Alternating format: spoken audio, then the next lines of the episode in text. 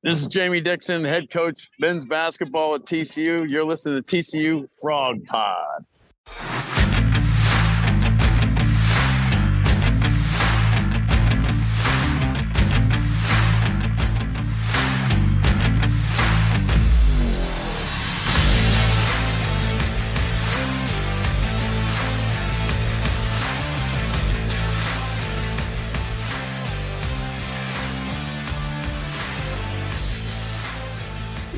Here we go.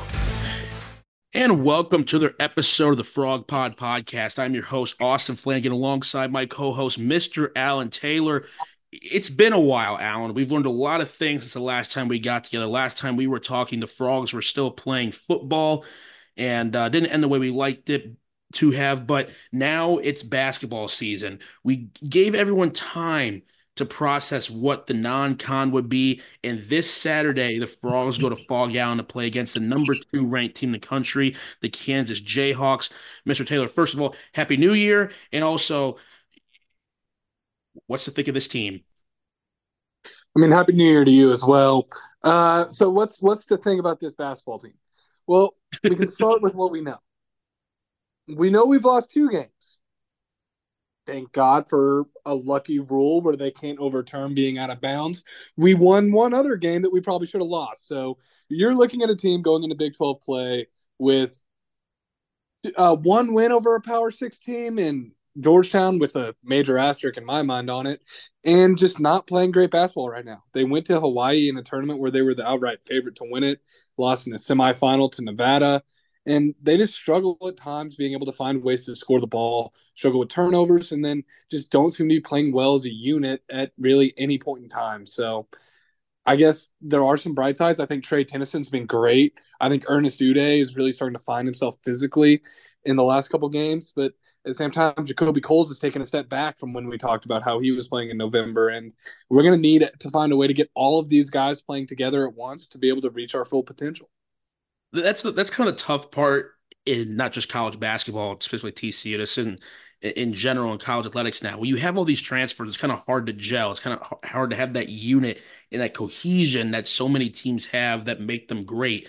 Because uh, team chemistry is kind of that measurable that doesn't show up on paper that can really push teams to an extra couple wins that can make the difference uh, in the regular season and in March. Like you said, Allen, these guys have came on – Trey Tennyson, Ernest Udeh, who er, Ernest Udeh was one that early in the season there be games where he would have one or two rebounds. He's too big for that. But last game he had his first career double double, I believe, 18 points, 13 rebounds, maybe even vice versa.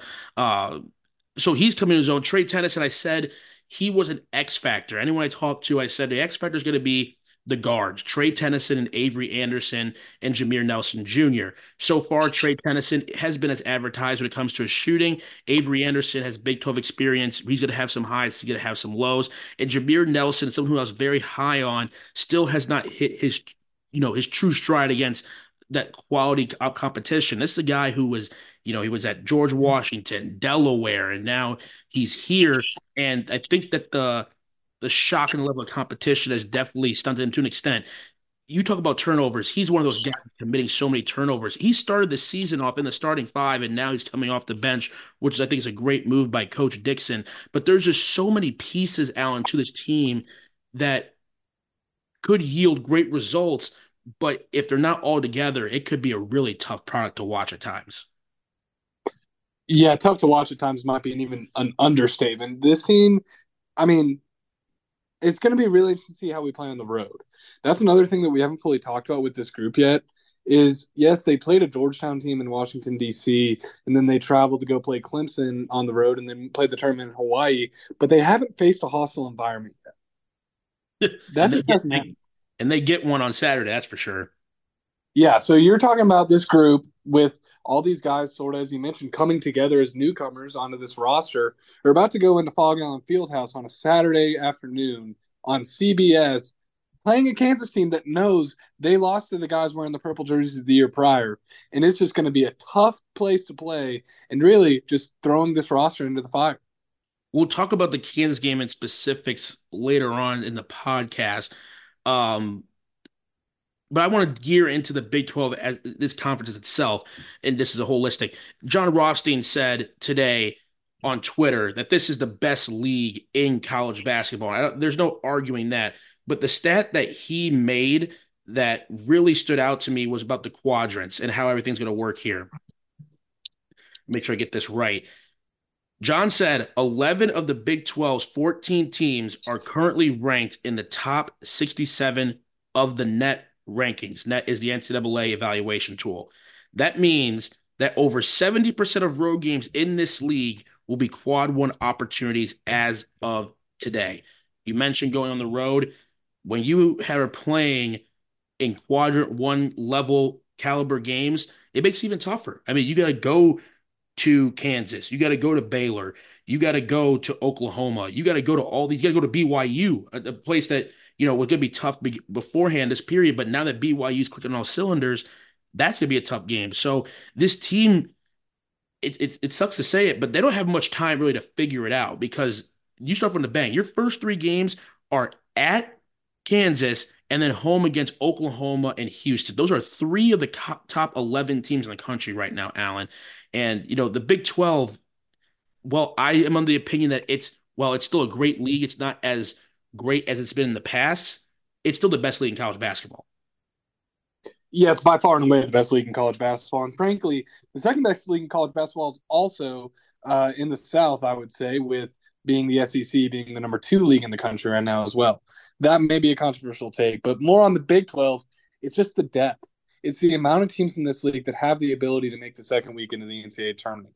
All the teams you mentioned in that little monologue you gave about the league and Rothstein's ability to understand it is what a lot of people in the national media don't get they look at all these brands playing in these leagues up in the upper Midwest and playing on the Northeast and all these things. They have big brands. Who knows? Some of them might have just hired Rick Pitino. That doesn't mean they're going to win any games. That just means that they're going to be playing games on national television week in, week out. People are going to watch and teams are going to win. But just because you win a game in your conference doesn't mean you're going to be that great nationally. And I think we're going to see a lot of that going on this year. And TC fans are going to need to remind themselves that when we hit our rough patches going through the Big 12 slate. So I'm going to ask you this question, Al. You mentioned other leagues and how you, you don't view them necessarily as good as it might be perceived. This, you rely on the brand perspective. Where do you think this TCU team would place in the Big Ten and the Big East? The Big East, I think we would probably finish about fourth or fifth. Uh, I think that's fair. I think the Big East at the top. I think Villanova's playing a lot better. I think Creighton's a team that's really going to start playing well as the season wears on, and I just think Marquette's just a better team than we are. So I'm going to put those three ahead of us. And you frankly, didn't even mention UConn, UConn well. Yeah, yeah, UConn. Yeah, let's actually swap out uh, Creighton for UConn because I saw Creighton lose at home to Villanova, which was disheartening. But at the same time, uh, okay, so then I'm going to go to the Big Ten. So let me tell you something about the Big Ten Conference. They just play terrible basketball. You watch Big Ten basketball and you're looking at the screen and you're like, it makes sense these guys haven't really made noise in March since the early 2000s. It's just what it is. It's these guys get hyped up every year. And I will say this the John Beilein Michigan teams, Tom Izzo's teams at Michigan State, and then there are other teams that can come through that league and really develop into NCAA tournament type teams. The Wisconsin teams with Bo Ryan and Kaminsky, but they aren't there right now. The guys they have on those teams right now aren't at the level of those Big Ten teams that were making NCAA tournament runs, but they're still going to receive that same amount of hype because they're still going to be shown on national television so many times and they're going to win so many games in the Big Ten that's such a weak league. Nebraska is good in the Big Ten. Nebraska. Like, come on. Like, it, it gets to a point in time when we just need to realize that the league itself is the problem.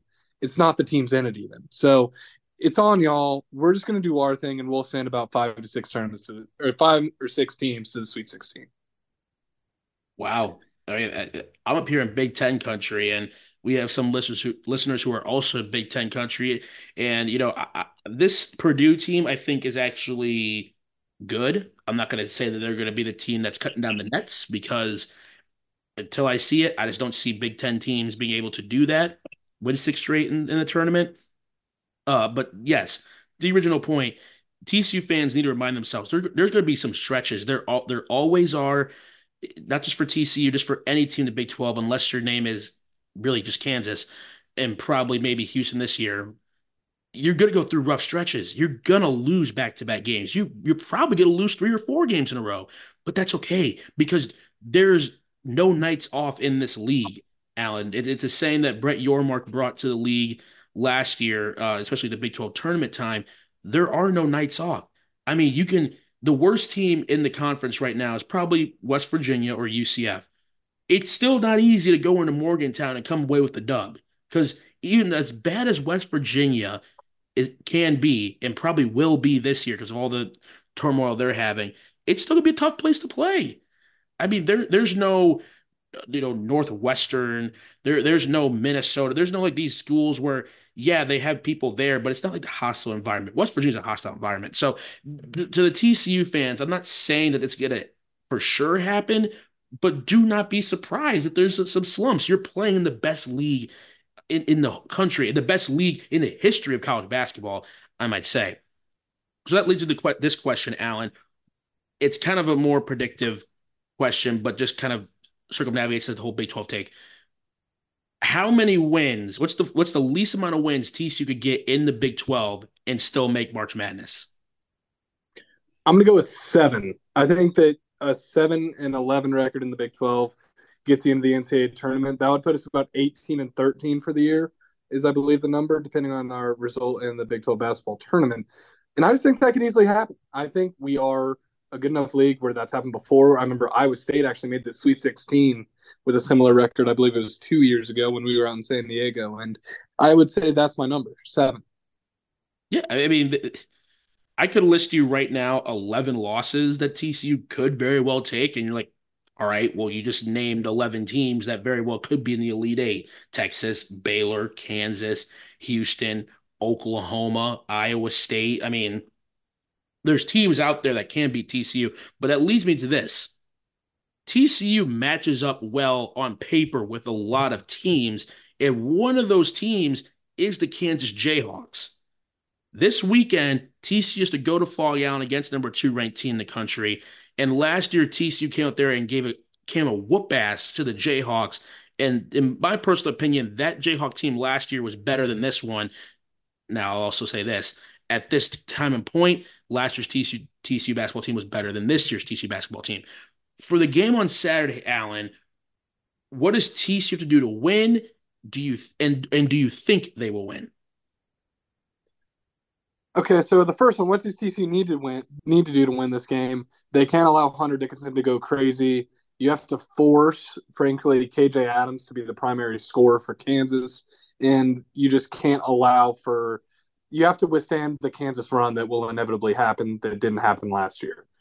There's going to be a lot going into this game where Kansas people are going to be wanting to make sure that they don't lose to TCU twice. Like that's something Kansas just doesn't do. They don't lose to the same team twice at home in consecutive years. So it's going to mean something to Kansas. And frankly, a lot of the guys on our roster didn't play really pivotal roles in that game. I remember last year in Phog Allen, Shahada Wells kind of, I believe he had three threes, four threes, maybe 20 points even. And he really played well as well as Baugh and Miles. So none of those guys are around. It's a brand new group. We got to figure out a way to, to make Adams be their guy, shut down Dickinson as much as you can.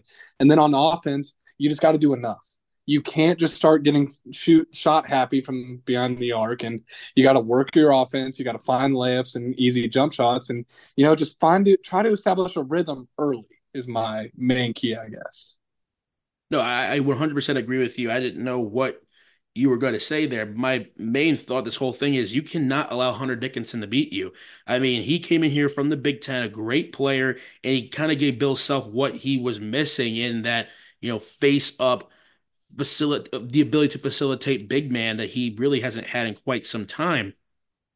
And here, here's what I'm going to say. If Hunter Dickinson has 25 points and 18 rebounds, TCU is going to lose. They might even lose by double digits. If you can force Hunter Dickinson to get in foul trouble, you can force him to take difficult shots, you have a chance there. Now, here's the thing, Allen. Kansas normally has depth.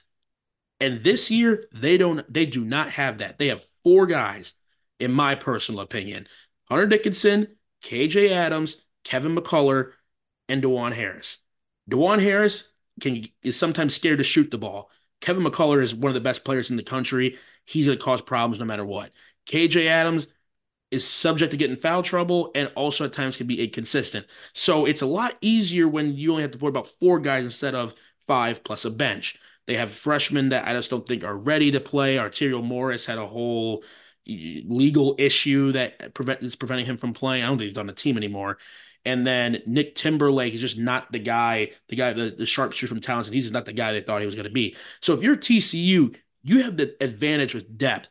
So for me, my thing for TCU is you got to get out and run. That's what they did last year. The, the the main point I remember from last year, the main play was Shahada Wells fast break posterizing dunk. You got to get out and go and wear these guys out because if someone needs a break, you can capitalize on their lack of depth. Definitely. Great points. I would say the main thing is also with getting in transition, it's also speeding them up on their offensive side of the ball. It's not just, you know, finding ways to score in transition. We need to figure out a way to kind of get Hunter Dickinson the ball where he's catching it outside the three point line, where he's not just able to get his two feet set and then make a move and go straight to the basket. I think, but I agree entirely. I think controlling the pace is going to be a massive part of the game. Which is tough to do because, like you say, the Kansas run is inevitable. This Kansas team was down big in Assembly Hall against an Indiana team who lost by double digits to Auburn, UConn, and as recently last night, Wednesday, to Nebraska uh, in Lincoln. So, you know, I, I don't believe necessarily directly in transitive property, but it can be done. It can be done. Now it is different playing in Frog Island, but um, this is makes this is the scenario of a game, in my opinion, where TCU is competitive. They probably have a lead in the second half, but it's just so hard to beat a Bill Self team once, let alone twice. So it's just going to be a very interesting matchup. But things can tell you a lot about the team. I think the spread is not out yet as you record this. If I'm going to guess, I'm going to say it's going to be, I would say Kansas minus mm, eight and a half would probably be a good spread, Allen. Do you think? Yeah, I think it's going to be a little bit more than that. I bet it's closer to probably 12 and a half. But I mean, it's just one of those things. You never know. TCU really hasn't proven what they're going to be like on the road had their last game against A&M Commerce and frankly against Hawaii, their defense is really stepping up a lot more. So it's going to be interesting to see how they come out and play against a Kansas team that frankly has already faced a lot tougher competition. They have Kansas played against Tennessee, they played against UConn. I'm trying the other teams they've gotten a chance to go up against. Uh, those two being the the highlights. The Tennessee and UConn both in the top 15 in the country. TCU's highest ranked opponent right now is Clemson, and they just lost last night on the road to Miami. So this season's going to be interesting, Allen. Like we said, it's going to be interesting. Looking forward to it. Um, I'll, I'll ask for a prediction straight up. Does TCU win on Saturday? No do they cover your hypothetical spread of 12 and a half? Or you can no. take mine, you, you can take okay, so you're not taking mine at eight and a half. See, uh, this is the game I think TCU can keep it close. I really do. I just think that this is this is going to be one of those losses though that you look back on it at the season, you're like, okay, if we play Kansas again in the Big 12 tournament, you you will feel a lot more confident. Not saying we would beat them in Kansas City, but you would feel a lot more confident. And this is the year to grow. It, it sucks that you have to play Kansas the first game of the Big 12 calendar, but that's just how it is. It's TCU scheduling wise seems to always get the short end of the stick, no matter what sport it is. Um, I don't think TCU wins this game, but I do think that they keep it within single digits, and I do think they'll have a lead in the second half. So that's my prediction, Allen. Another lead in the half is uh, something I want to dig into here. So, uh, at what time do you think TCU needs to be leading to be able to like be confident in themselves to withstand a second half run? What what, what time did they need to be leading? Yeah, a minute left. You think they? So you think with one minute left in the game, you would trust this team to close it out? Mm, it depends how big the lead is, obviously. I mean, I just if we're up by if TCU is up by say six with 16 minutes left in the second half, that's not a safe lead. I mean, no, even at this TCU team, even last year's TCU team, a six point lead in Frog in Frog Island is I almost said Frog Island, ironically, that's funny. Um, is is not safe. I mean, they can't. It's just you're you're in Phog Allen, and when you play there, you play against Bill Self, his players, and historically the refs.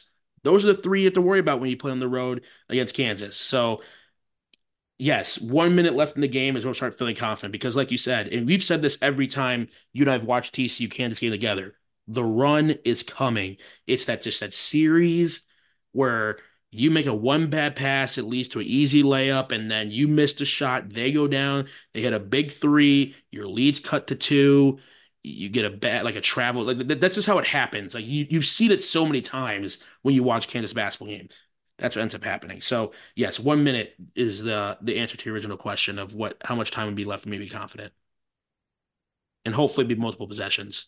Because if it's like up by three with a minute left, it's like, all right, McCullar's going to smack a three here, and then it's like, oh, y- you know how it goes. Yeah, I, I I think for TCU to be confident, they really need their guards to play well early to get a, frankly, a double digit lead with about a couple minutes to go to be confident. You just can't honestly just don't. Turn, I mean, it's easier said than done. Just don't turn the ball over. Value the basketball. Don't force shots. I mean, and your style alone will allow you to be in this game. But if you start forcing things, both shots and passes, it, it could get ugly. Exactly. So, um, since we've last talked, bowl season's happened. I mean, the college football national championship is next week. Michigan, Washington. We're not going to dive too much into that. This is a TCU podcast, and you know, frankly, we're the last team in the country to beat Michigan, so there's that. Um, but TCU football right now is doing pretty good, Allen. I'm going to ask you the question uh, that kind of relates to TCU basketball will TCU football have more wins next year regular season than TCU basketball will have in conference play this year? There are 18 games played in the Big 12 conference. There are 12 played in a standard college football season. See, it's kind of sad, but I have a lot of confidence in football here. I think that the football team next year, with the pieces they've added, frankly, and just bring the guys back that they are. And I'm really excited about Andy Avalos' new defense. I think that they're just going to have an ability to be able to win at least eight games. I think eight is a number that's very fair for next year's football team right now.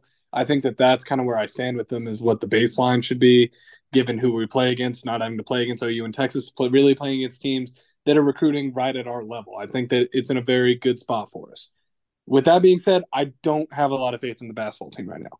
I don't think the basketball team is going to be able to, frankly, easily make it to eight wins. I don't see eight games on the schedule where I'm like, yes, that's one that we're going to be favored by seven or eight points, and I'm going to be pretty confident going into the game. Just not the same team as last year with that. Lost a lot of guys. I mean, you're just dealing with a brand new group that's hasn't shown a lot in non-conference play to lead to much confidence. And with that, I'm going to have to go with the football team to be my confident answer of winning more games next football season than basketball in conference play this year. I mean, next year's football slate, people talk about the Big 12 in such a bad light, not a power conference, all this jive. That's just mess of people. Uh, yes, the Big 12 will not be the SEC or I guess the Big 10. I will make an argument that the bottom of the Big 12 is still better than the bottom of the Big 10, but that's a story for another day. TCU does not have an easy schedule next year by any stretch of the imagination. They play 11 power four teams, no more power five with the death of the Pac 12. You got to go to SMU, you got to go to Baylor, you got to go to Cincinnati, you got to go to Kansas, you got to go to Utah. You have home games versus UCF, Oklahoma State, a, Willie Fritz Houston team, Tech, and Arizona. I mean, all of those, the, the worst team on there is probably Baylor. That's a rivalry game on the road. that is your easiest game next year is a road game versus your arch rival. Baylor has fallen. It, it is really sad how far Baylor has fallen. It's not sad. It's funny. That's what it is. It all depends on who you ask. I mean, the fact I think Baylor had what five games on ESPN Plus this year. That's how bad they were. That's funny. One of those was a loss to Texas State. Uh, shout out Texas State for selling SMU out of beer. Ooh, yes. Shout out to those in San Marcos. Uh, also, want to shout out Anthony Silva and Payton Tolle, uh, TCU baseball players making the preseason All American team. Uh, Silva, first team, Mr. Tolle, second team, Rio started for Frog Ball. We will get into that uh, later on this year. Um, I'm trying to think of any other shout outs we have. TCU women's basketball, their perfect season did end last night, but Mark Campbell in TCU women's basketball plays that we have never seen before. Uh, just the competitiveness, the you know, the excitement you get when you watch them is truly in the first year of a job. I mean, hats off to Coach Campbell. Any anything else, Allen? Uh, nothing else from me. All right. Thank you, everyone, for listening to the episode of the podcast. We are sorry it's been so long. We hope that you will continue to listen to us. We will uh, hopefully continue to get these podcasts out on at least a bi weekly basis, as Mr. Taylor uh, in his accounting world and me and my de- defense distribution world, sometimes the schedules don't allow for us to get the content out in the manner we desire, but we will do our best to get this to you at the most frequent pace that our, t- our schedule allows to. With that being said, thank you to our graphics producer, Owen Graham, our producer, Jackson Schlossnagel, uh, Jameson Mullen, our director of content, and Nicholas Capasso, our super fan. We thank you all for listening and give us your time. Remember to like and subscribe to the podcast, share it with all your Horn Frog fans, and remember to make every day your best day. Go Frogs.